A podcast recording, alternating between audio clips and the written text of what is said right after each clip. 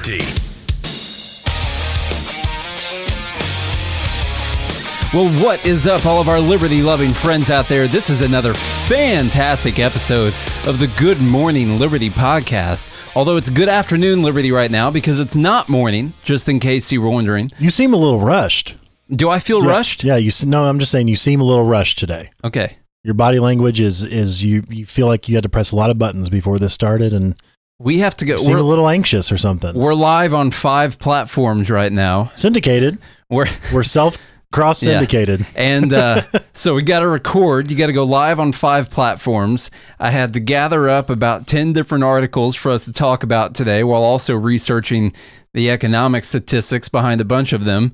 Making sure that we're controlling the video for all of the live platforms while we're switching between three different cameras while we're recording this. Doing some day trading. Doing some day trading. Uh, literally, oh, actually, I had a price point on that.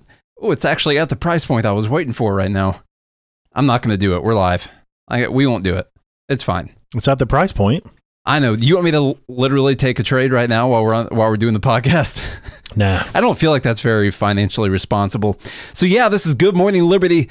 You know, just so you guys know, we've been around for quite some time, but when we first started, the very first thing that we started doing were live Facebook videos every single morning. Charlie would go live in the morning, and then I would go live in the morning, and we would Separately. Separately and we would talk for 10 or 15 minutes and just discuss whatever was going on in politics. And so that's why we called it Good Morning Liberty because it was something that you could go and watch live on Facebook every single morning. And it is a genius idea. You're right. Uh, but that's, you know, obviously we've kept the name and it's not necessarily morning right now, but hey, it's got a, it's morning somewhere. It's morning somewhere right now. Well, it is. And look, Yeah. podcasts are they're on demand. So Yeah. if you're listening on the podcast, you might listen to on your morning commute and therefore good morning. yes. Good morning to everyone who it is in fact morning for you right now. But as Trump said in our interview with him, that liberty's so good it doesn't even need a good morning. You don't need to say good morning to don't to need it. to say good night to it. You Yeah. don't need, yeah, it's just liberty. So I, I went and saw that movie Just Mercy last night. Have you seen that yet? I haven't. I have like five movies I want to go see right now. Yeah, it was a, it was pretty good. It was a little slow for about the first two hours or so, um, but then it, it got really good. And um, you know, it, it's very eye opening about the entire criminal justice system, which is something that we talk about a lot anyway on the podcast. But very eye opening about the death penalty, about people who get public defenders. Uh, that was one of the main things I took away from it, as they were trying to let me know just how racist the entire world was, which I get it. That they were in Alabama. This was in the early 90s, late 80s. Um, definitely worse than it is now, probably. The movie definitely had very strong theme the whole time. All of the people in prison were black. All of the guards and the police officers were all white. Um, so the, very much that type of dichotomy for the entire movie. But it was very eye opening in one thing. They all complained about how their public defenders, their court appointed defenders, did a terrible job. They were basically just pushing through paperwork, told them to, you know, take a plea deal for however many years, or basically didn't do any work for them at all. And it, so for that whole time, I was thinking about how interesting it is uh, if you were to look at the statistics for conviction rates for private defenders versus public defenders. You know, a public defender is just something provided to someone who doesn't have the money to afford it. So the government takes care of the cost for you and appoints someone to take care of you. But that person works for the government Yeah. and the government's against you. Yeah. Well, they're not, you know, technically they're getting paid by the government. They're, you know, that's that's how it works. Yeah. It's just can you find any similar similarities in what I just said where um, you're too poor to afford something that someone is charging money for, so therefore the government provides it for you. And it turns out it's well known that those people do a terrible job compared to the people in the private industry. Most. Like it's it's yeah, most of them. I'm not saying all the public defenders Well, are but terrible. look, and then you can't even really blame them because their caseloads. I mean, they have Yeah. so many cases, they can't even keep everything straight. I mean, those guys are on a minimal salary, obviously, because it's being paid by the government. So they're not making big lawyer bucks like everybody else is. And they've got, you know, a caseload that would take you know, probably five lawyers to go through, Yeah. and yet they have to accept it. There's no way. Not they're- many people want to be public defenders. They're not going to be able to do investigations like you see on TV. They're not going to really be able to provide an accurate defense. Their main job is to try and get some type of a plea deal. Uh, it said um, for public defenders, 5% of the cases actually go to trial. All of the other ones are plea bargains in some kind of way. 5% of them actually go to trial. So you've got this this clear indication of the government for I don't know how long they've been doing this now. I guess since the government was formed, I would assume um, they've been providing you with some type of a defense, but they're doing it. You can see clearly that they are very, very terrible compared to the private market, and it's purely based on incentives. It's all incentives. Mhm. What is the incentive for the public defender who's got a hundred other people lined up? Is going to get a straight up amount of money, regardless of what happens uh, in the outcome of the case. Uh, that you're just going to get you're going to get paid. It doesn't matter. The the, the government, the court's going to keep using you all the time. You remove the incentive to actually do a good job at your job.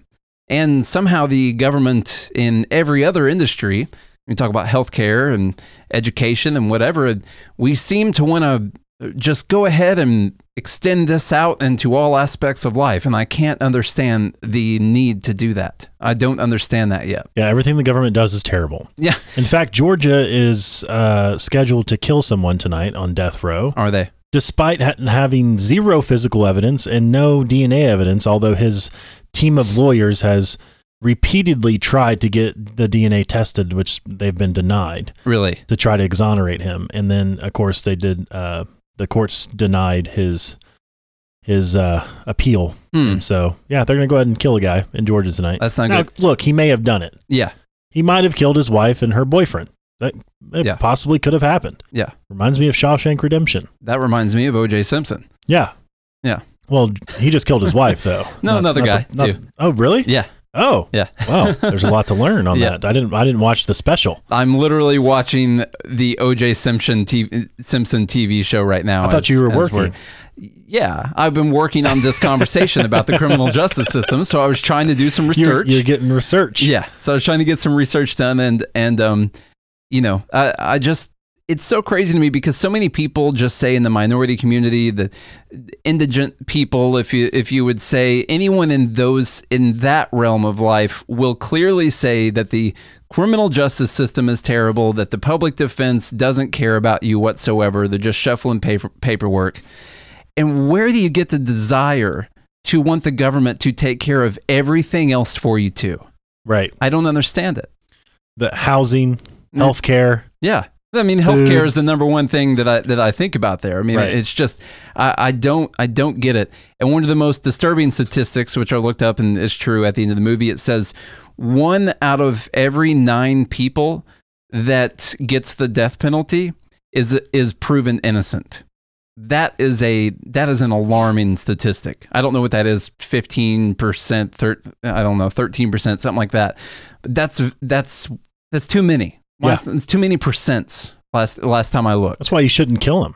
Yeah, That's why, you Well, know. you know, it's just it's the government. We all talk all day about how inefficient and terrible the government is at everything, that they mess up everything they try to do, that they can't run things properly. And then it's just so weird. And conservatives, I'm sorry, they drive me nuts on this because there's a couple aspects will they'll where they'll be like, "Oh no, the government is perfect and there's no way they would ever mess anything up. You're insane." Like uh, you you talk about how how terrible and tyrannical governments can be when it comes to, you know, 50 different aspects of life and then it comes to uh, bombing other countries or putting people to death and you're like oh there's there's no way they would ever mess that up. The government does everything freaking perfectly. What are you talking about? It just it, it doesn't make any sense to me that either the government is terrible and inefficient at the things that it does or it isn't. And you'll see here in a personal example, we're going to go over Kobe Bryant's letter, yeah. A personal example of how if you do just provide for everyone, they end up losing their way. Like you are stealing from them their own ambition. You are stealing from them their own wants, their own desires. Because as you'll see in this letter coming up, what's happened to a guy who just passed away on Sunday in a terrible helicopter crash. We haven't covered that actually. We didn't talk about it. Yeah, no. but uh, but Kobe Bryant, uh, he has a letter to my younger self, and it just shows you that if government or your personal family or whoever it is, if you just provide for them, you're stealing all incentive, all ambitions, all dreams. Every you strip everything away from them. That, that they don't have their own lives anymore. All the great things that make life amazing and meaningful and can actually build your self-esteem, your your self-worth. The things that re- require you to put in the hard work, to be proud of yourself of what you've done and what you've accomplished. You take all those away, then at the end of the day, what what do you have left to be proud of? I what, don't know. What what purpose do you have? What meaning do you have for your life? Yeah. So it was it's a, it's a great letter. Do you want to read it? You want me to read it? I can go over this. Okay. So um, we posted this on our website today. Uh, so after his storied NBA career, but before his tragic death at the age of 41, Kobe Bryant wrote a letter to himself, his 17 year old self, to be precise. By this time, Bryant had accumulated five NBA championship rings and a net worth of $680 million. He wasn't a billionaire yet, though, so Yeah. we weren't mad at him. But it wasn't just material things Bryant had acquired. The Black Mamba had also collected a lot of wisdom, which was evidenced in his letter titled Letter to My Younger Self. Here's what the former Laker star wrote Dear 17 year old self, when your Laker dream comes true tomorrow, you need to figure out a way to invest in the future of your family and friends. This sounds simple and you may think it's a no brainer, but take some time to think on it further. I said invest. I did not say give. Let me explain. Purely giving material things to your siblings and friends may appear to be the right decision. You love them and they were always there for you growing up, so it's only right that they should share in your success and all that comes with it. So you buy them a car, a big house, pay all of their bills. You want them to live a beautiful, comfortable life, right? But the day will come when you realize that as much as you believed you were doing the right thing, you were actually holding them back. You will come to understand that you were taking care of them because it made you feel good. It made you happy to see them smiling and without a care in the world. And that was extremely selfish of you. While you were satisfied with yourself, you were slowly eating away at their own dreams and ambitions. You were adding material things to their lives, but subtract, subtracting the most precious gifts of all independence and growth. Understand that you are about to be the leader of the family, and this involves making tough choices, even if your siblings and friends do not understand them at the time. Invest in their future, don't just give. Use your success, wealth, and influence to put them in the best position to realize their own dreams and find their true purpose. Put them through school, set them up with a job interviews, and help them become leaders in their own right. Hold them to the same level of hard work and dedication that it took for you to get where you are now and where you will eventually go. I'm writing you now so that you can begin this process immediately and so that you don't have to deal with the hurt and struggle of weaning them off of the addiction that you facilitated. That addiction only leads to anger, resentment, and jealousy from everybody involved, including yourself. And think of this this is a personal story, personal family, the Bryant family, Kobe Bryant, worth 680 million. So obviously you can afford to buy everybody a house and cars, pay all their bills. Yep. But but think about what it actually leads to his own family. It led to them being addicted to him taking care of everything. And then if he tried to wean them off, that addiction that they had, it led to anger, resentment, and jealousy. So what do you think happens when the government Yeah. takes care of all of your stuff for I you? know. I mean, I know. I know. Kobe definitely wasn't trying to be political with this statement, but it's still a great philosophical point of view. I mean, I, I even especially the part where he said that you're just feeding their addiction, and it would eventually lead to anger and resentment and jealousy for everybody involved. I mean, that's that's an amazing point, and it's an amazing realization from from someone who was a multimillionaire and probably took care of a lot of his, his family members. And it's something that we should all think about and consider when we when we think about taking care of other people. You have to ask yourself, what is actually best for the people that I care about? What's really best for them? Now, we all want to take care of people, make sure that, I mean, we want to make sure our family members aren't homeless or something like that. We want to make sure we can do everything we can for them. But do you actually want to just make it to where they don't ever have to work throughout their entire lives? Is that what's actually best for your for your family members? Is it best for anyone that you care about? To actually do that, to lead them to a life where they don't need to produce value for their fellow man. Is that the is that the life that you suggest for people that you care about? And what would your society look like if everyone took on that mentality that they should not have to provide value for other people? That they should be free to live off of someone else's productivity and never have to actually grow and succeed and thrive for themselves. It's it's very important. What he says next here as time goes on, you will see them grow independently and have their own ambitions and their own lives, and your relationship with all of them will be much better as a result. So, the essence is people need to be free and independent to pursue their own dreams. And when you, for lack of a better word, when you coddle them, let's say, and you do things for them that they themselves can do, you take their dreams away from them. Yeah. You are stealing from them. You're stealing from them their own purpose, their own dreams, their own ambitions. And they're not all they could be because of that. And so when we talk on this show about life, liberty, and the pursuit of meaning, it's because the freer you are as a person, the more independence that you have, the more things that you can do for yourself, the better you are, the the the Charlie or the Nate or the John or the Sarah that you could become can manifest itself. And then you are who you should be for the world. Yeah. And if we continue down this path of government taking care of healthcare and they're taking care of housing and they're taking care of food, and I get that people sometimes need help and they need uh, things to survive.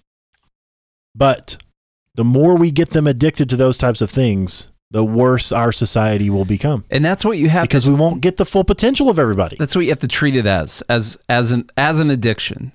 We we have to consider, uh, we we have to consider that these people are becoming addicted to this, and and the cycle of welfare that happens, where you have generation after generation that is dependent on the government welfare, and whether or not you're keeping those generations locked in a cycle of dependency on the government and being dependent on who the president or who's going to be in Congress, who's going to be running the agencies. Like, is that really the best course for life for people? Or is it that you develop a system where the most amount of people can find a way to grow out of that and thrive? And I don't think the welfare system does that. I, I think it removes the incentives for you to uh, become what you could be.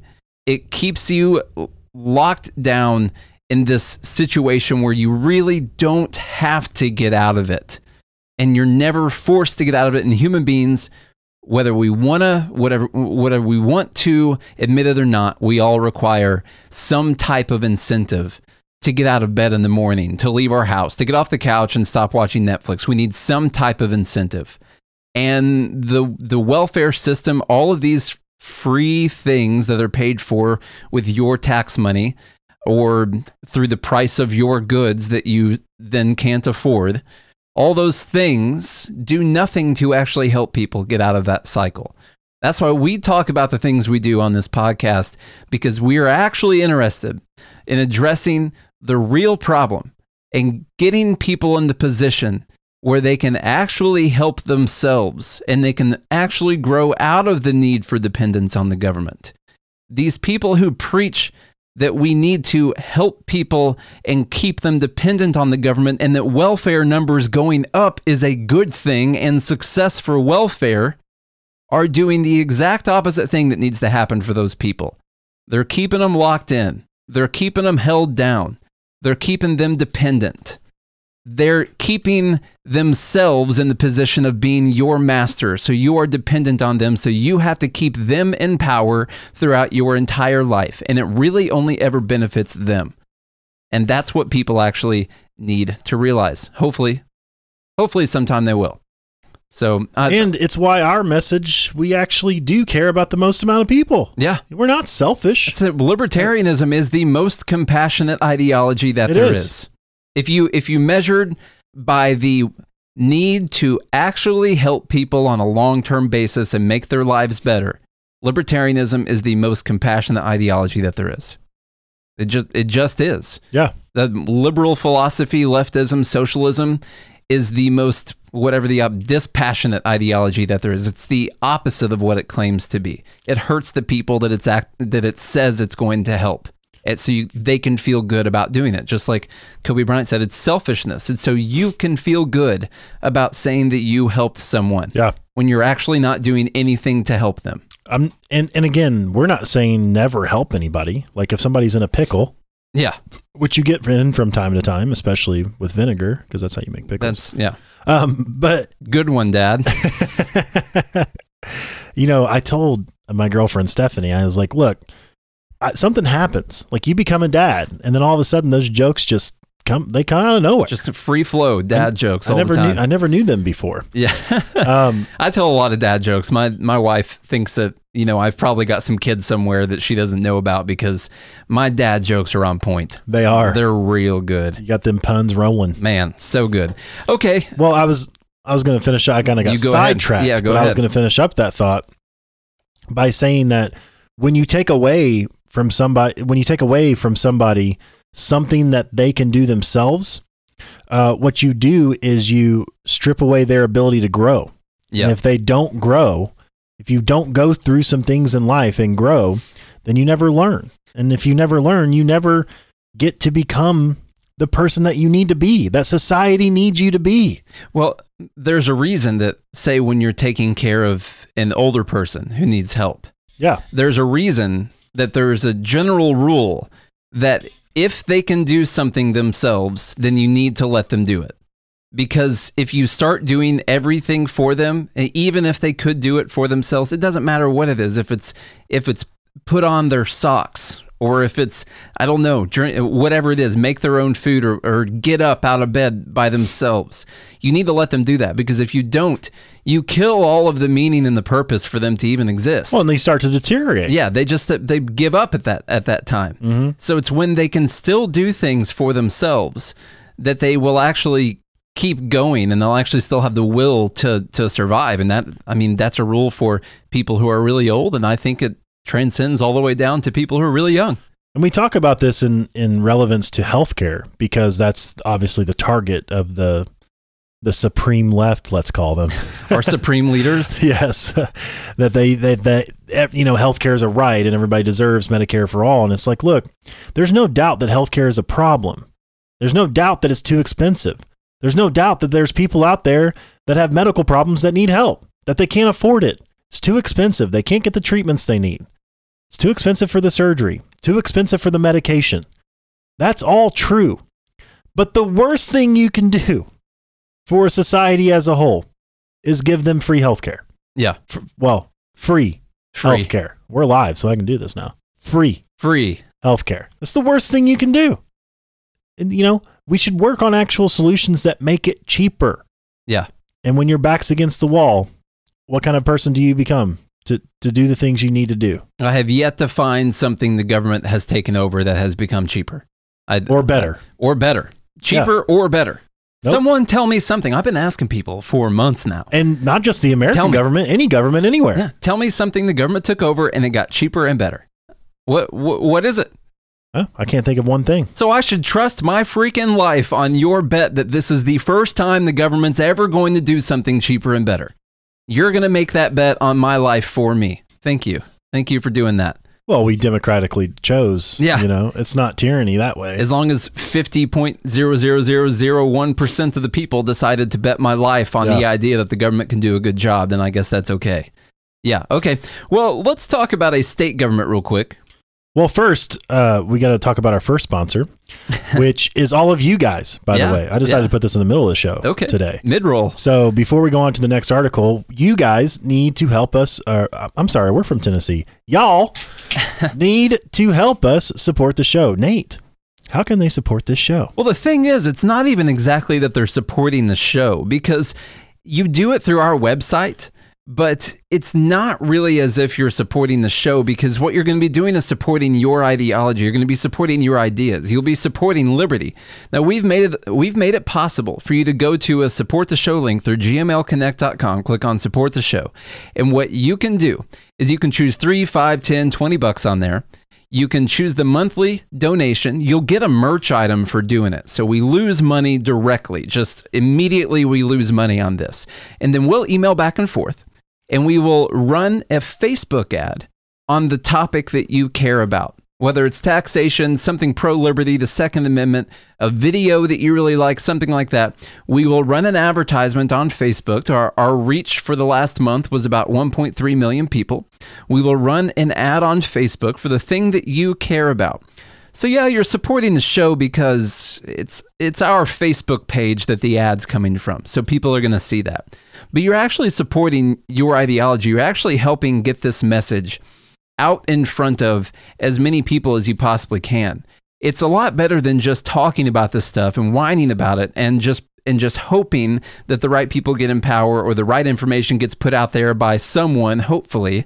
And what you can actually do is you can take an article that explains uh, how Scandinavian socialism is uh, not even a real thing, um, how the taxes in Denmark for corporations are 22%, or the middle class taxes are 60%, or everyone pays a, pays a 24% sales tax on everything that they buy. You can run an article on that, and you can get that information out in front of the people who need to we'll run it directly to people who support Bernie Sanders if you want to. Where literally only Bernie Sanders supporters will see this article that points out the five things that Bernie Sanders doesn't want you to know about Scandinavian socialism.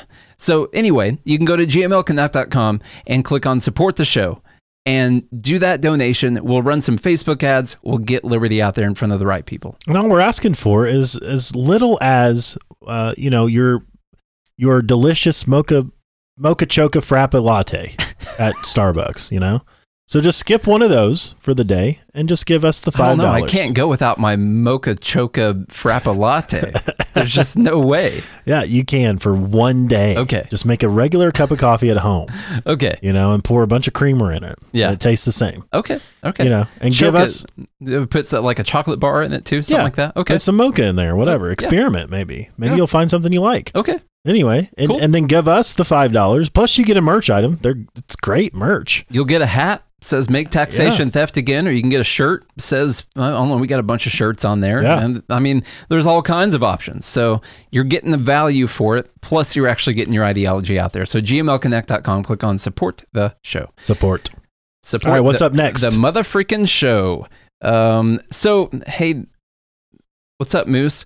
Sorry, there's a so anyway, the California gig economy law. We haven't talked a lot about the gig economy lately, um, but you know, I wanted to point out that state governments can obviously be very tyrannical too. We want to make everything as local as possible. It doesn't mean you should take your guard down because the state government uh, can be just as bad as the federal government. The only better thing about a state government is it's easier to leave your state, which is what California is finding out. In New York and Illinois. In New York and Illinois and all the other places that decide that you can raise taxes as much as you want, and everyone is apparently locked in by a fence that goes around your state and they can't leave. Right. That's not actually what happens at all. Uh, so we have a news story from Fox Business we can play. It says California's Assembly Bill 5, a piece of legislation that drastically limits freelancers and gig workers, is causing Californians to consider moving to other states now that the law has been in effect for nearly a month. Freelancer Amanda Lauren told Fox Business that AB5 is one of several reasons that she and her husband are considering leaving California. The law limits her to 35 stories per outlet per year. A cap, she says, is way too low. There is a law in California for freelance writers limiting her to the amount of stories per outlet per year that she is allowed to write. that seems insane. Let that soak in for you. This is an actual law. This is not proposed. It's been signed. Okay. Wow. Yeah. She says, I love it here. I don't want to leave, but at the same time, I have to think logically, and it gives me another reason to move. The new law, superheaded by Assemblywoman Lorena Gonzalez, attempts to force companies to offer Californians full time jobs and traditional benefits instead of gig work. But instead, the law makes life harder for freelancers who choose that path because of motherhood or medical challenges or just because you want the freedom of, of doing whatever you want. About two years ago, I this is from Lauren. About two years ago, I broke my back just when I started writing for a major publication. They had no idea what happened because I was able to work from home and go to my medical appointments. Over the summer, I had several medical procedures that took up a lot of my time, but I was able to work, able to live my life. Uh, then there's a Hawaii resident and retired freelancer, Albert uh, Lanier, found himself in the situation that was opposite of Lauren's. I was looking to move this year to California and return to freelancing. I was beginning to make plans last year when I found out about AB5. Had to put my plans on hold, and then after AB5 passed in September 2019, I canceled my plans to move. So it's, you know, I'm going to play this news story from Fox real quick, and we can hear them talking to some of these people.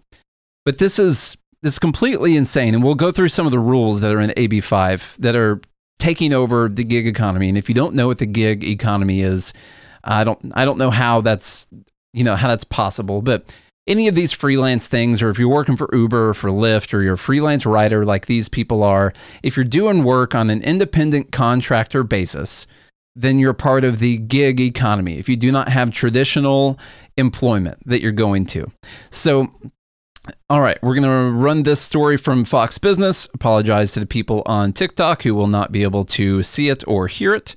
But hey, um, you can go to Facebook or one of our other pages, Instagram, something like that, and uh, and or just No, get over. what's actually becoming big issue these days also, and that's the gig economy, and that is Alexandra. Hi, thanks for taking my question. Um, I'm a full time freelance writer and photographer, so the gig economy is near and dear to my heart. I have two questions for you. Um, is Do you think the gig economy is ultimately a good thing? And do you think the U.S. workforce is heading towards an entire gig economy in the future? Uh, first of all, I love the gig economy, and it's not just Uber, right? I mean, it's freelance writers, it's babysitters, right? So it's been with us for a long time. It's mushroomed into something that's formidable uh, and certainly helping people to, to pay, pay their bills. The problem, though, is that there's a major backlash against it. You know, California has more or less declared war against uh, uh, against the, the gig economy, uh, and then Illinois, Chicago, Illinois has done the same thing. I think in Detroit they're doing this. Around this country, they're making it tough for people to go out and hustle. Now, when I grew up in my neighborhood, we used to call it scrambling, right? And I loved it because someone who worked at the post office used to sell like you know, stuff like hot dogs out their first floor window, right? Or someone, no, people have more than one gig, right? Because you had to hustle, but again, in my neighborhood, it was scrambling. So I, I always admired scramblers. Like right now, I've got about seven gigs if you add them all up. Um, I'm concerned the government may ruin it. I am really, I don't get it. And I think some of the politicians who are trying to force uh, gig workers to join unions. Some of it is protecting established businesses in New York City. You know, the, the medallions in New York City for the Okay, so there's one really important thing that he said in there. And uh, the last thing he said, which was that some of these laws are trying to force people to join unions. How much money do you think the unions put in to get this law passed? Right. I mean, ha- I mean, legitimately, if you were to look into campaign contributions from unions towards the people who voted for this, I bet it's astronomical. Or they want to force companies to hire these people and pay them benefits and Yeah. health insurance and all that. But it's like these people don't want, like, they don't want it. I know. I don't want to do it. That's the that's the whole point. That's the whole point of doing it is getting the freedom. One of the best things is you're not you're not required to work a certain amount of hours. You're not required to wake up at a certain time or that even you don't even have to do any work if you don't want any money today or something like that. Like you don't have to do anything. It's it's complete freedom for your actual income. Your kid has a doctor's appointment that you want to go to. You don't have to leave work. Yeah. You, you work from home. You get to take care of your kids, or maybe your mom is sick or something. Like this whole idea that the that the state can just control this and then even control how many articles somebody does. It's That's like, insane. it's absolutely insane. she i bet what i would do if i were her and i'm sure this is already going on she should be writing and then selling those to other writers so they can then sell them to the publication so i bet they have like a lot of ghost writing going on over there where she's getting around that 35 writer or 35 Yeah, just come uh, up with whatever pseudonyms. yeah just a bunch yeah just do that One thing at the end of this article that I love, that this just tells you what happens with government. Um, the purpose of AB AB5 is to define and more uh, is to define and more clearly classify independent contractors.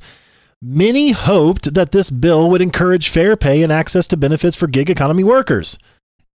Well, this is what politicians always do. yeah This is what they they pass things and hope and to say this is what our intention is. This is for we're looking out for you. Yeah. And guess what? As uh, Thomas Sowell always says, or Milton Friedman, I can't remember which one, but we have to judge policies based on what they actually do Oh, that's not not, what their not what their intentions are. Yeah. doesn't matter what your intentions are. Companies don't care. I don't care. I'm not going to hire you. I'm not going to pay you full time. I'm not going to pay you benefits because I don't have to. Guess what? I can get my stories from somebody in in Utah. yeah. Like I don't I don't have to. You don't have to be my freelance writer anymore. I Yeah. got I got somebody over there in uh, France. They- They're way better at English than you are anyway, and people tend to like their articles. So I'm going to go with them.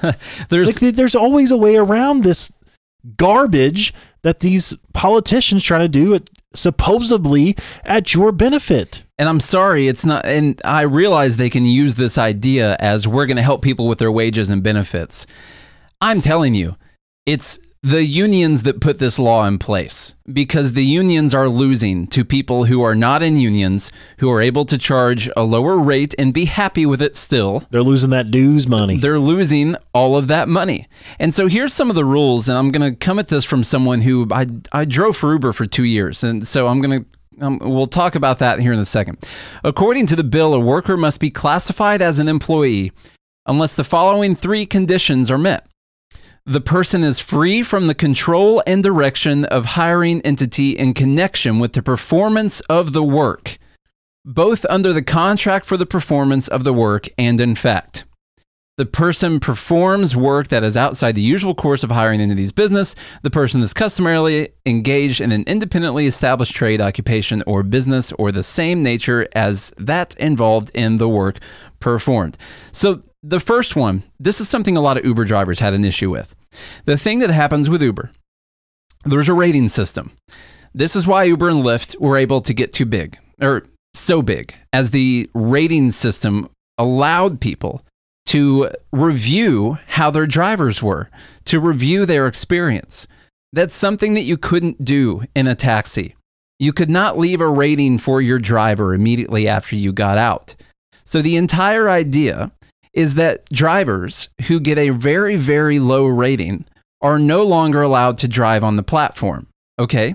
And so what happened is the people, some of the drivers, the ones who couldn't keep their rating high enough, or the ones who were uh, actually working for unions, came in and said, Hey, you can't knock us off of this platform because we got low ratings. That means that our pay is connected to our performance, which means that we're an employee of you. And that means you have to treat us as if we're an employee. And the problem is your your ability to work is not necessarily does not mean that you're an, an employee. Your ability to work for someone, and what I mean by this is imagine that you hire a contracting company to work on your house. Imagine you hire a drywall company.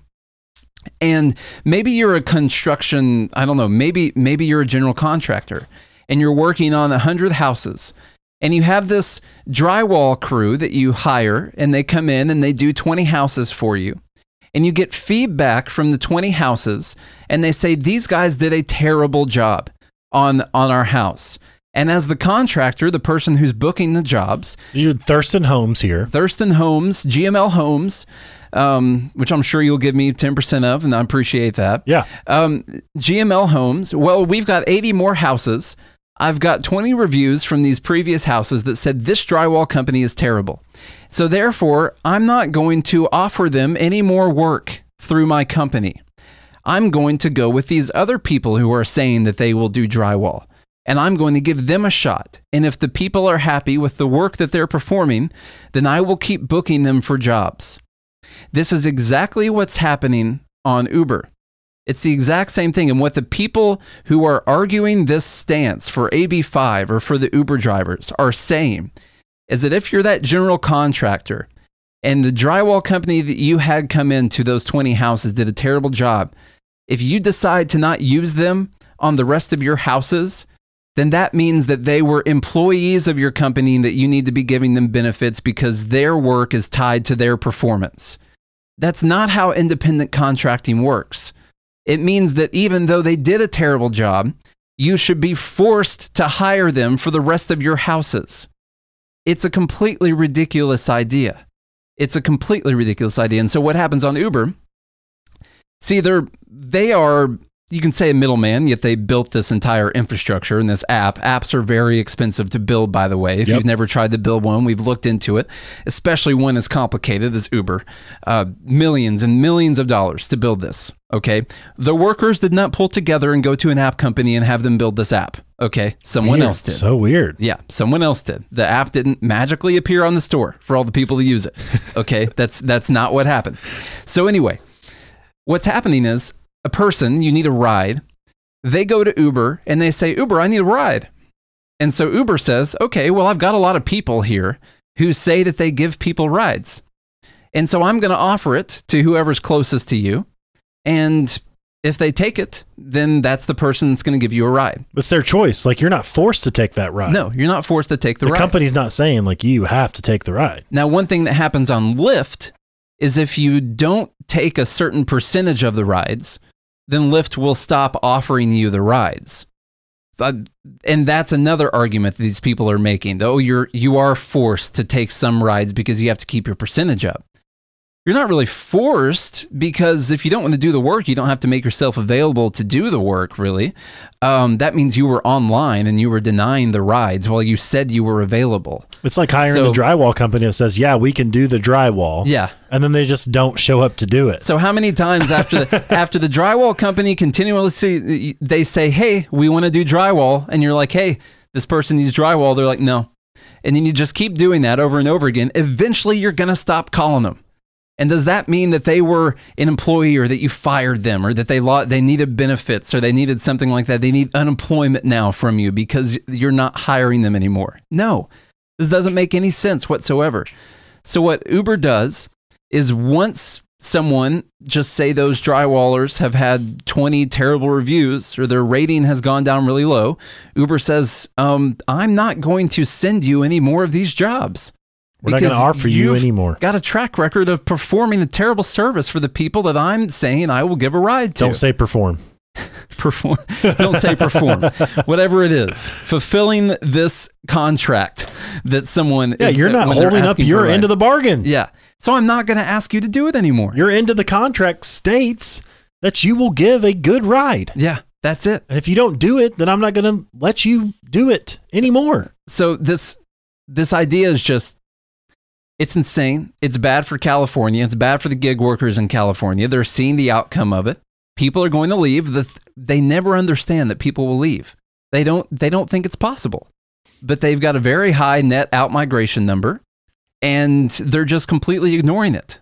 They're, they're, they think that it has nothing to do with taxation it has nothing to do with the amount of people that work in the gig economy. It has nothing to do with property taxes or housing prices or anything like that. Nope. It's just purely because they felt like going somewhere. It's just I don't understand how they how they don't get it. It makes Yeah. no sense. Yeah, these people they're not just going to take it on the chin, right? It's their it's their livelihood. Like, and look, California weather, it's it's fantastic, you know, and especially in the L.A., San Diego type of area, right? Um, many parts of California are absolutely beautiful and stunning, uh, but you have those places elsewhere too Yeah. where you can actually work. Yeah. You can do your job. And New York and Illinois will figure out the exact same thing. Yep. If you look at the three states where people are leaving the most, it's New York, California, and Illinois. Yep. And there's a reason for all of that. And people was like, oh, no, that's not the reason. That's not the reason. There's no way that could be the reason. There's no correlation between that. No. So, yeah, actually, there is. Speaking of Illinois, speaking of them, we have an article from Illinois uh, for for all of our Illinois friends. Do you want to do you want to go over this at yeah, all? Yeah, they passed, Illinois passed the uh, recreational marijuana. they did. They Not did. without a fee, though. no, guess what they're doing? So listen to this. This comes from IllinoisPolicy.org. Uh, Illinois cannabis taxes among the nation's highest could keep black market thriving. Well, imagine that. Huh. Springfield lawmakers have yet to learn the lesson that money walks. And it's not just to other states. Sometimes it walks past the legal dispensary with a 40% tax rate and into a dealer's house. Look, they're offering a better deal, man. Yeah. Illinoisans awoke to a brand new industry on New Year's Day with legal recreational marijuana sales coming online January 1st. Lines were long, really long, by the way. My family still lives there, yeah. taking pictures. Enthusiasts celebrated. Dispensaries cleared more than $10 million in sales in the very first week. I guess they're not that poor. Yeah, at the same time, images of customers' receipts were spreading across social media. Wait, taxes are how much? Even in Illinois, which f- financial forecasting service Kiplinger dubbed the least tax friendly state in the nation, weed buyers had sticker shock. Luckily, they weren't worried about it for very long. No. Of the 10 states, I just got that. Yeah. Once they hit the blunt, they forgot about it. Of the 10 states with legal recreational marijuana regimes, Illinois is home to the second highest tax burden on retail sales, according to a review of state and local statutes. In Chicago's, customers will pay up to 41.25% in taxes on some marijuana products after factoring a soon to be passed Cook County excise tax. That total doesn't even include a 7% state wholesale tax further up the supply chain, which will be passed down to consumers through higher prices. Imagine that. Imagine that. Yeah. That's essentially a VAT tax, right? Yeah, pretty much. Compare that with neighboring Michigan, where the total tax on recreational marijuana is 16% across the board. Ah, we'll just go over to Michigan. Yeah. We'll save ourselves about 30%. So, look, if you're buying weed for whatever, I don't know what weed prices are. It's like typically $50 an eighth or something like that. I don't know. You tell me, man. I've ne- yeah, no clue. never really bought it. but uh, if you're paying 40%, that means you're adding an extra $20. Yeah. Yeah. So your $50 purchase becomes 70, whereas in um, in Michigan you can hop on over there and you're going to pay about an extra 7 bucks. What's important in this is is not necessarily exactly what's going on with weed in Illinois. You know, that's not that's not the biggest thing in the nation, but it's the principle. It's the entire idea. And it's the fact that in the beginning of the article they they mentioned that it's leaving the black market thriving.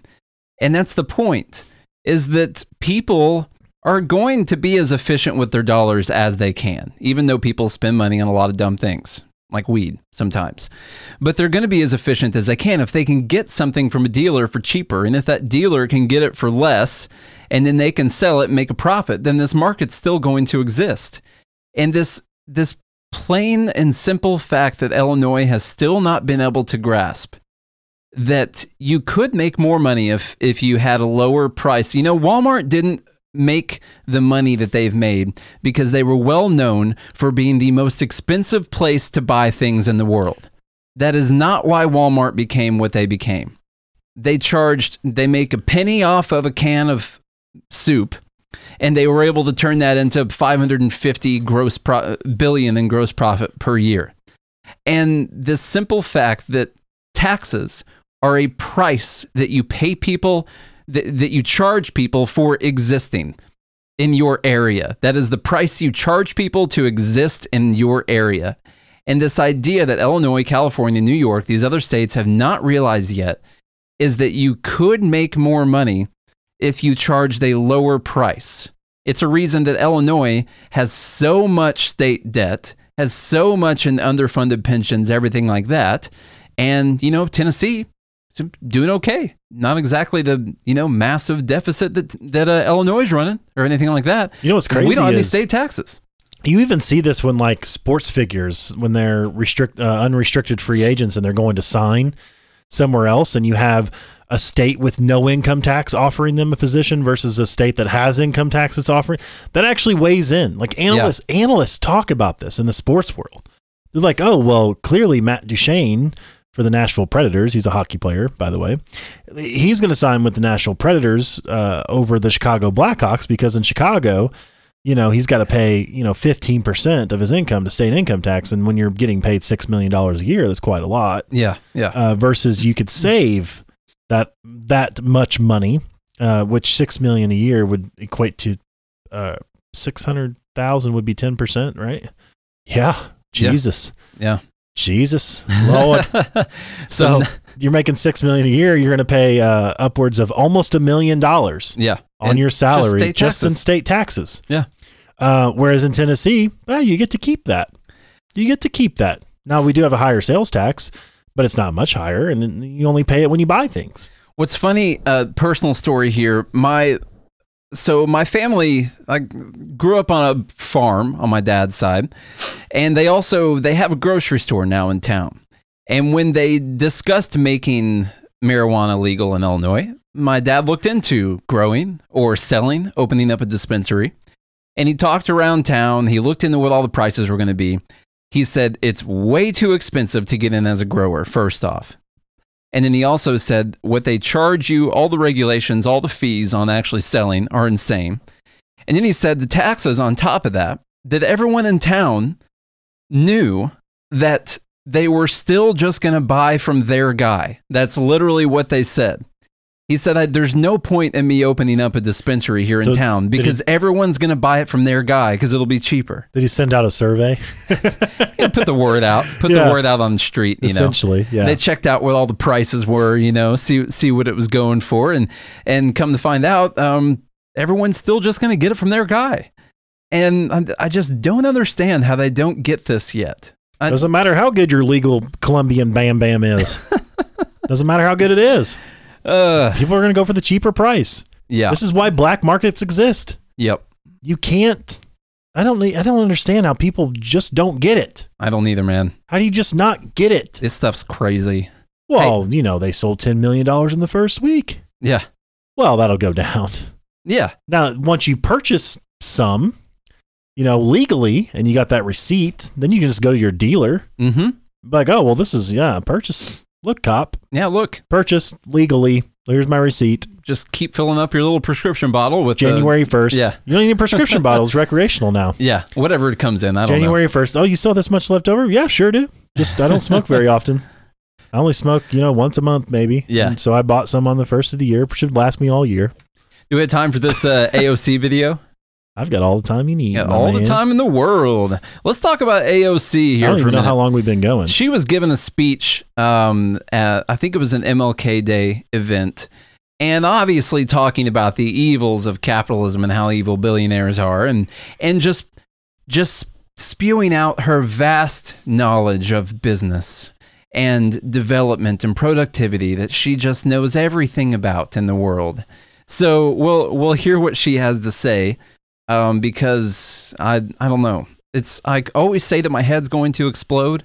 It's never happened yet, but this was close.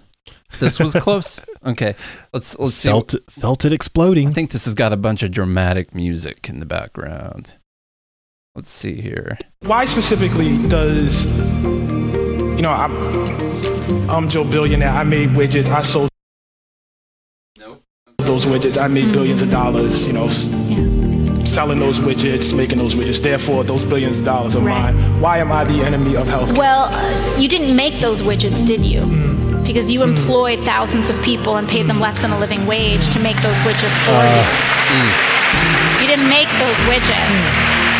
You sat on a couch while thousands of people were paid modern day slave wages and in some cases real slave real modern day slavery uh, depending on where you are in, our, in, in terms of food production. Um, you made that money off, off the backs of undocumented people. You made that money off of the backs of um, black and brown people being paid off a living wage uh, under a living wage. You, you made that money off of the backs of single mothers and who, all of these people who are literally Okay, that's enough of that. So That's- apparently, all the that's enough. billionaires just sit on a couch. That's what they do. Anyone, if you started a business, if you're if you've become productive in some kind of way and you're a business owner, you didn't build that. no, By the way, Mark Cuban. Y- you sat on a couch while other while thousands of people worked to produce whatever it was. Yeah. You, didn't make those widgets. You didn't make those widgets. I love they always use widgets because a widget is just anything Yeah. you want it to be. Um, so I really wish I could sit on a couch right now. yeah, why are have- we sitting on a couch? I know we own this company, and for some Yeah. reason, there's no couch for us. There's a severe lack of couch in this room right now, and we're going to need to fix that. And we need a thousand people to start making widgets for us. Where are the thousand people that are showing up to do this work Yeah. for us? But you know what? If Paradexo You know? ever does become a billion dollar company, which it will, and Good Morning Liberty, Yeah. which we will, trillion dollar company, actually, that's the goal. Yeah. Um, then obviously we'll be targeted as people Mm-hmm. who sit on couches and, you know, all these people work for us and produce for us and we just collect, we pay them slave wages and, uh, we just sit there and collect on our couch. Yeah. Must be a nice couch to sit there Yeah. all, day, all day long. It's better than doing anything. you know?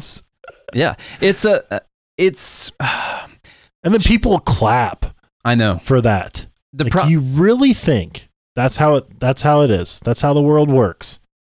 it's what they want to believe.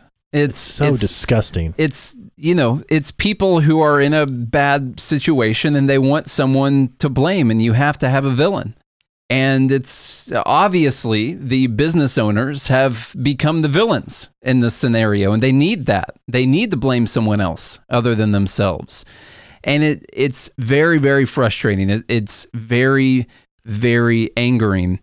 And um, anytime I hear her talk, it's it's very sad, just very sad, because this is what she thinks of people who own businesses, and she's got this these blinders on where you look at Amazon, you look at Amazon and you see Jeff Bezos, and now you can say, well, must be nice to have those 600,000 people doing all the work for you while you become a multi-billionaire. That must be nice for you to be in that position. Man, that's great. You didn't you're not doing anything. Jeff Bezos can sit on the couch for the rest of his life and not have to do anything.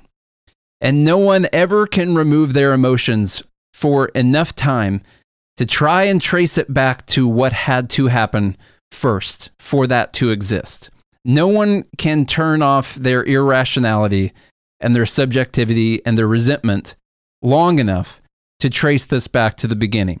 And when Amazon started, 600,000 people did not join up in a group and put some money together and go build a bunch of Amazon fulfillment w- warehouses and all decide that they were going to do this with the company. What happened Take was out a loan and take- each be responsible for it. take out some loans, take out the risk, risk losing everything, Get the deal done for the venture capitalist to to um to invest. in. Yeah. That's not what happened. yeah. Amazon didn't just exist and then somebody picked Bezos to run it. No. It wasn't like this whole thing like just out of thin air. Oh, here's Amazon No. and Jeff Bezos, you're gonna run it. Welcome to billionaire status. Yeah. No, what Never happened. what happened was Jeff Bezos probably worked his butt off because he's told a bunch of stories about it, some hilarious stories from when from when they were first starting about packing boxes, you know, in, into the late hours of the night, Two into the o'clock in the morning. two o'clock in the morning, packing boxes on his hands and knees, trying to fulfill the orders for Amazon. Where were the six hundred thousand people lining up outside his door to to run that business for him since he did nothing? Where were those people? They were waiting for him to build it into something and to provide them a guaranteed wage. And somehow we've just completely forgotten this. We have lost the ability to trace this back to where it all started. And I, I don't know how you actually get back there. But we, we have to find a way to, I don't know. You got to find, I keep arguing with these people on TikTok all the time. I made a video uh, just talking about how the workers didn't build the business. I understand it. You can't, Amazon cannot be what it is today without the 600,000 employees that they have. I get it. But if if you're going to be I don't know. In ten years, could, could be all robots. probably could be. if you're if if you're going to be talking about business creation, if you're going to be talking about how to grow an economy, about how to to make things work, about how to create new jobs, about how to have new innovations, then you have to have the mental capability to trace this back to its origin and how these things are actually created. And they keep stopping at the labor. You can't do it without the labor. There's no possible way you can do it without the labor. And I'm like, yeah, I get I get that you have to have the labor right now. But which one had to happen first? Answer that question. Which one happened first? Did the 600,000 people create a bank account and put all that together and then invest a bunch of money and then build all of this stuff? Or did someone else have to take a risk and then they were able to build it into something where they could hire all these people? Which one had to happen first? And you have to be able to answer that if you're going to create any type of vision of growth for the future, which is something that socialism does not have the ability to do. Mm-mm. It doesn't do that at, at all. And that's the problem. This is evident in what she's saying. They have no ability to think towards the future at all. They take a snapshot in time and they pinpoint some villains and they have no idea of how to actually create things for the future at all. The villains that sit on the couch. Yeah. Why aren't, they're couch villains. why aren't you sitting on the couch right now, man? What are you doing? I don't know. I don't even know why I'm even doing any of this work today. I pulled up a uh, I pulled up a picture of Jeff Bezos, uh, their very first office for Amazon. Um, here's here's Jeff Bezos in his office right there. You can see Amazon.com spray painted on a board hanging crudely on the wall. Jeff Bezos had hair at this time, but somehow looks older than he is now. Um, with another guy, and, th- and this is them starting Amazon. Now, what you can't see is that he had 600,000 workers all offering him money to get his business going right outside this camera shot. Well, right actually, there. they're in chains because Yeah, it's slave wages. They're enslaved, waiting for him to tell them what they can make. That's that's what's happening Yeah. right now. What is that thing? Is that a computer? That's I think that might be a spaceship. It's I'm a not really- monitor. It's actually an old, Yeah. old wooden chip. isn't it crazy that It's a monitor. we can look at a computer monitor right now. I mean, that computer monitor, I'm pretty sure this desk would buckle under the weight of that computer monitor right there. I don't think it would even hold it at all. Yeah. But this is this is what people don't ever think about. This is what people can't comprehend. They can't trace it back to this moment in Amazon right there with them sitting in this crappy office with a spray painted Amazon sign. He probably had a bunch of boxes all around this desk you can't see where he was packing them himself with him and this friend on their hands and knees trying to fulfill orders. Who is that other guy? Do we know? I don't know. I know it was him and a friend that like kind of started it. I'm pretty sure together, but I don't know. I don't And really honestly, know. it just started out as a book, a Yeah, bookstore. just college books. Yeah. That's, that's what they were doing. Hey, college books are too expensive. Instead of having to buy them on campus, we'll sell them to you online. Yeah. Yeah. So this is what they started as, and they were like, "Wow, we got this whole retail thing down. We'll uh, we'll ship everything to you: yeah. toothbrush, comb, Toothbrush. shoes. Hell, we'll let you try it on for seven days, and if you don't like it, send it back. We won't even charge you." Have you used that yet? Prime Wardrobe. I just had a box here. Did you? Shipped it off today. How is it? Awesome. I Yeah. kept one thing. I kept a pair of shoes. I ordered like ten items. Yeah. Kept one thing, sent sent the rest back. They're just going to charge me for the one thing I kept. Nice. and I got to try on stuff in my the comfort of my own home. Yeah. And uh, you know, I, I tried on five different pairs of pants, sent them all back. Um, not because they didn't fit size wise, I didn't like the way that they fit. Okay. Yeah. So I'm like, well, I don't like this company. Then I'll choose a different Yeah. company. Slavery. Yeah. Must be. I'm gonna send it back to the what that slaves Yeah. that uh, built Amazon up. Yeah. You know, I'm gonna send it back to them so that they could, uh, you know, slave away at restocking them for someone else to purchase. it's just i i understand that it seems unfair that these people have a lot of money okay? I i get that. I understand that and i understand that some people don't make enough money to make ends meet. We get that. But the only thing that fixes that is more competition. Imagine how much money all these people i know that you get your tax refunds back but imagine if you're in the lower income brackets and there were no taxes being taken out of your paycheck throughout the year. You weren't having that few hundred bucks less every single month.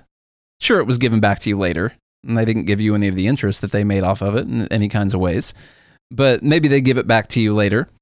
But imagine all the ways that you could actually make things easier on people. Like the guy from the Honoring Ron Paul podcast said while we were on there that we don't even understand the exponential effects that would happen if you removed so much of this taxation and regulation from all the industries all of these things are symptoms of problems. Not being able to afford things.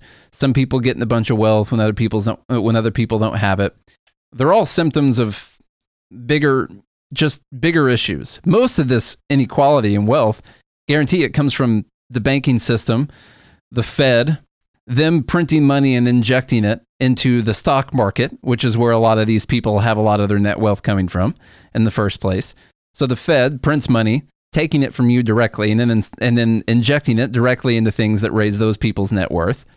You have banks who have fractional reserve banking. They can loan out 10 times the amount of money they've got in the bank. So you have a lot of money floating around that doesn't even really exist yet. You have all these venture capital people, all these people over in, you know, Palo Alto and all these places that are just saying that businesses are worth a bunch of money when they really aren't and giving them giving them capital, saying that Uber is worth 70 billion dollars when they've never made a single dollar in profit ever. And there's a lot of this wealth. You can say it's because they've been scraping profits off of the workers and treating them unfairly. A lot of it is honestly due to the banking system and the and the Federal Reserve. Uber's $70 billion did not come from the workers. They've never produced a profit. Uber has never had a profitable worker.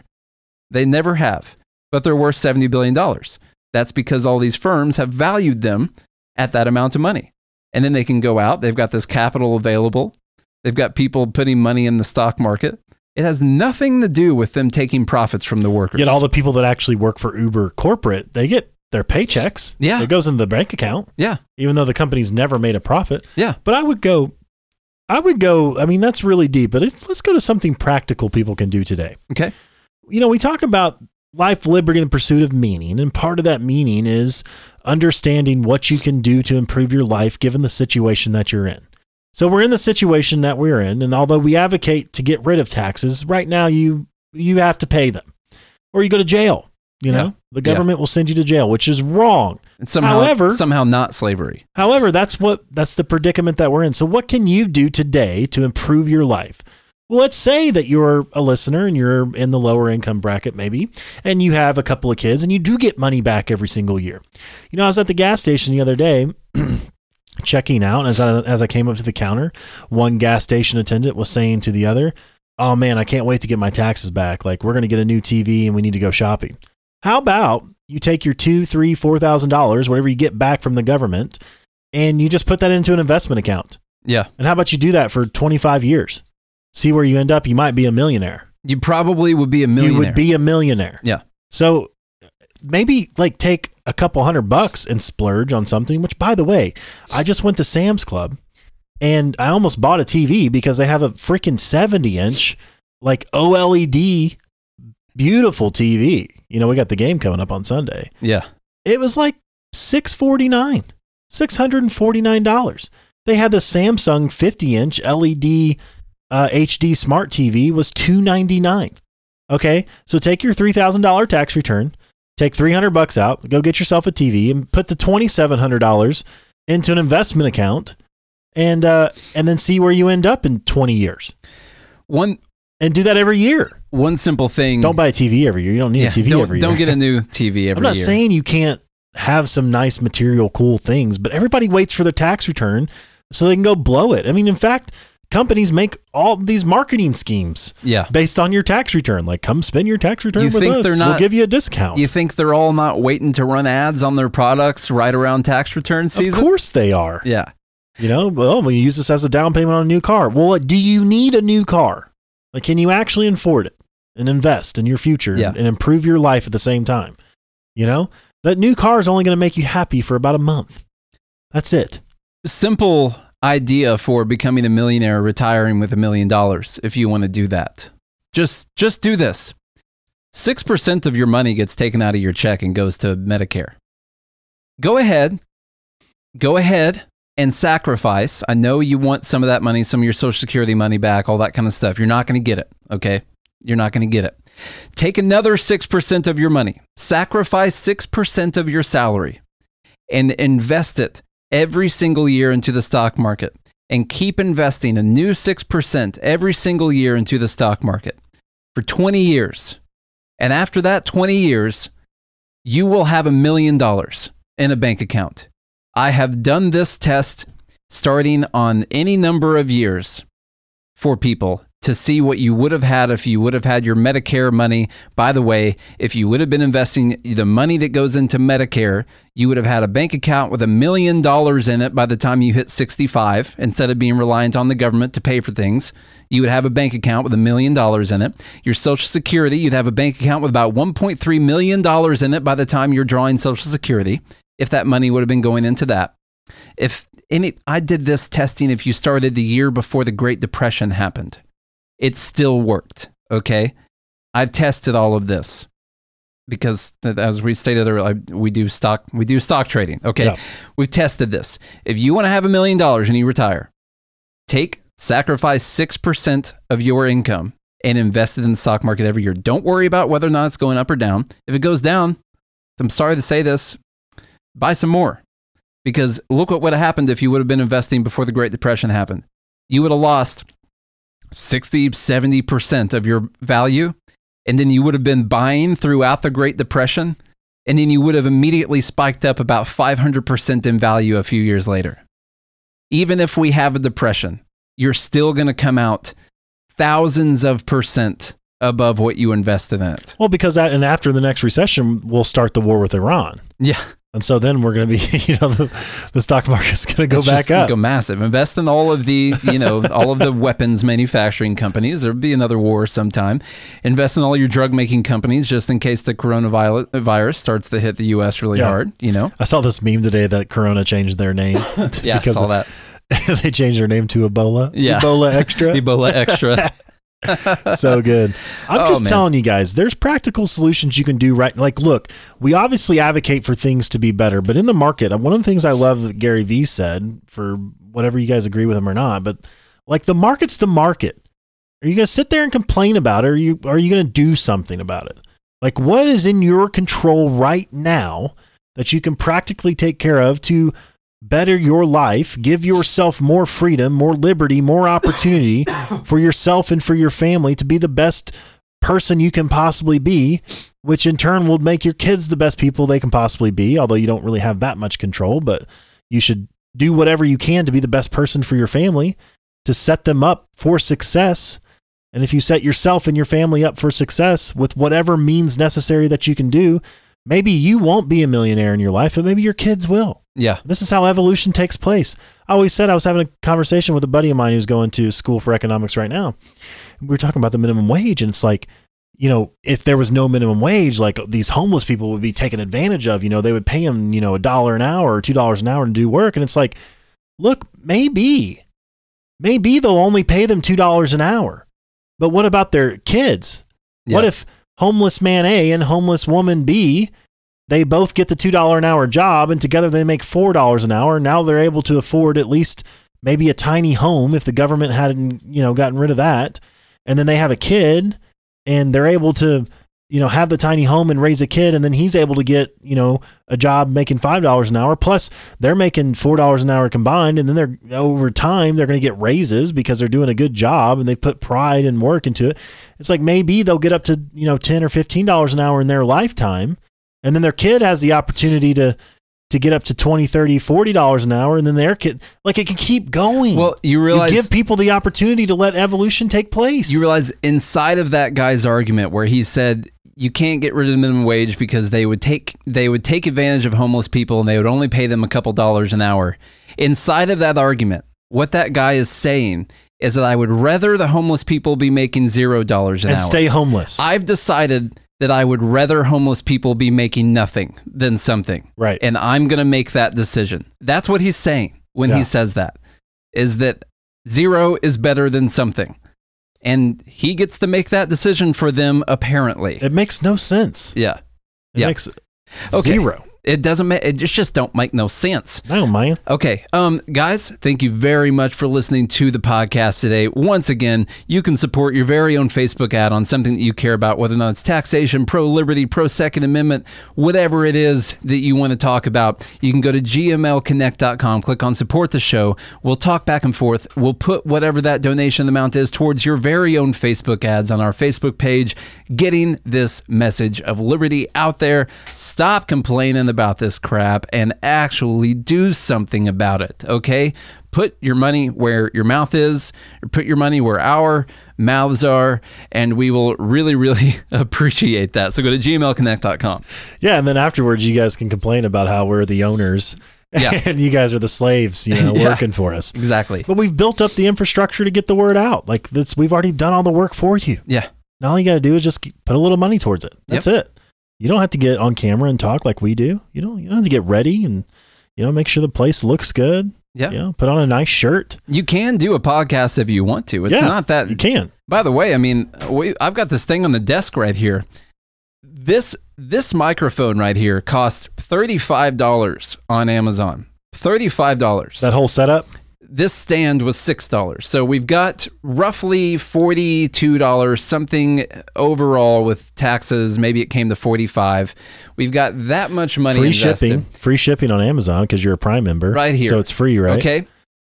we tested this microphone. It sounds amazing.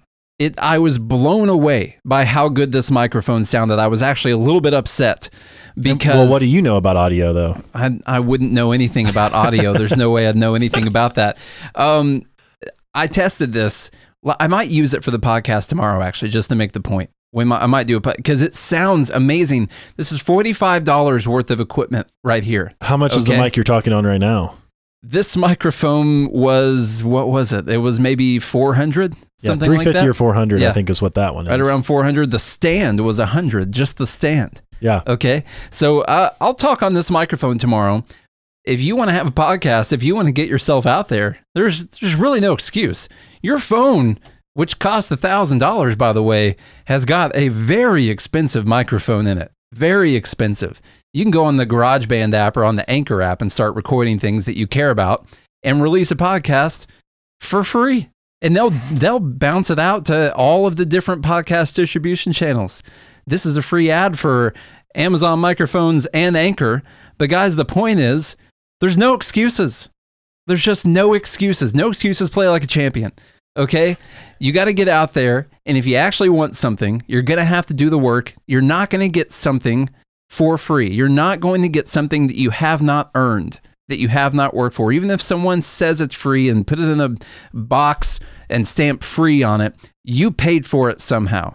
So you better start finding a way to pay for it somehow. Yes, you can do all of that. Or if you don't want to do any of that, Yeah. give us your money. That's what we were saying at the beginning of this. Give us your money and Yeah. we'll do it for you because that's that's how nice of a guys.